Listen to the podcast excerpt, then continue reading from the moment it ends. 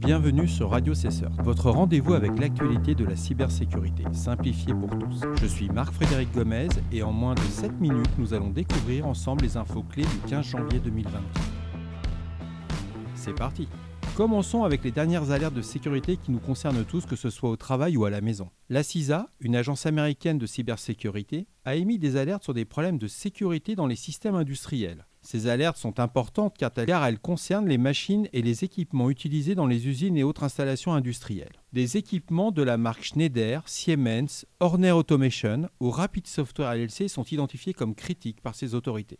GitLab, un outil utilisé par de nombreux développeurs, a relevé un problème de sécurité sérieux. Ce problème pourrait permettre à quelqu'un de prendre le contrôle d'un compte utilisateur sans que celui-ci ne fasse quoi que ce soit. GitLab conseille de mettre à jour le système immédiatement si vous l'utilisez en interne et non la version publique qui, elle, a été mise à jour. Des failles de sécurité ont été trouvées dans un thermostat intelligent de chez Bosch qui a même eu droit à une CVE, la CVE 2023-497-22. Cela montre que même les appareils de nos maisons, comme les thermostats, peuvent être vulnérables aux attaques informatiques et en particulier sur des réseaux non protégés. Le constructeur propose un upgrade sur ces thermostats qu'on peut reconnaître via leur numéro, le BC100, via son site web. Après ces alertes importantes, penchons-nous maintenant sur les malwares et les attaques récentes qui nous montrent comment les pirates informatiques peuvent affecter nos vies numériques. Une campagne malveillante utilise une faille identifiée en 2023 connue sous le code CVE 2023-360-25 sur un logiciel de sécurité de chez Microsoft, Windows Defender Smart Screen. Ce logiciel, normalement destiné à protéger votre ordinateur, est détourné par des pirates. Microsoft a pourtant fourni un patch de sécurité en novembre 2023 et les pirates sont encore une fois plus rapides que les équipes de patch management à travers le monde car celle-ci est actuellement exploitée comme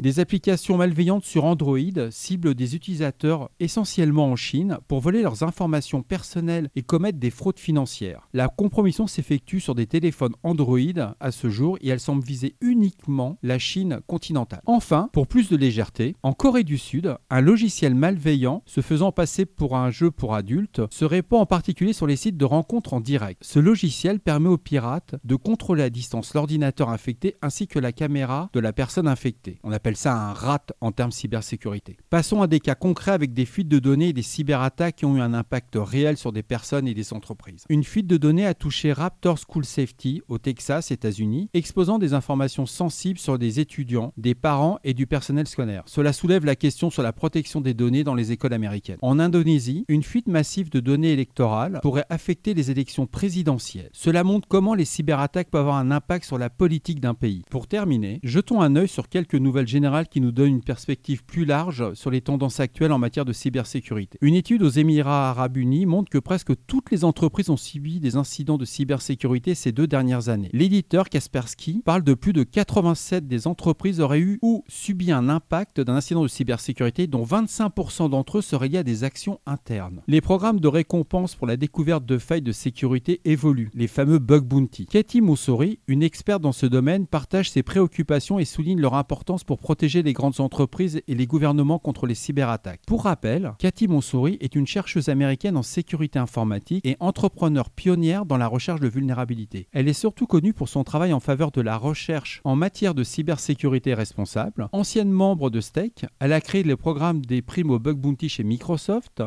a joué un rôle clé dans la mise en place du premier programme de Bug Bounty pour le département de la défense aux États-Unis et elle a été directrice des politiques chez HackerOne. Aujourd'hui, elle est actuellement fondatrice et PDG de Luta Security. Et voilà, c'est tout pour aujourd'hui sur Radio Cessert. J'espère que ces informations vous ont aidé à mieux comprendre le monde de la cybersécurité. N'oubliez pas de visiter notre site web pour plus de détails. L'URL du site est radiocessert.org. Restez vigilants et informés et à bientôt pour un nouvel épisode.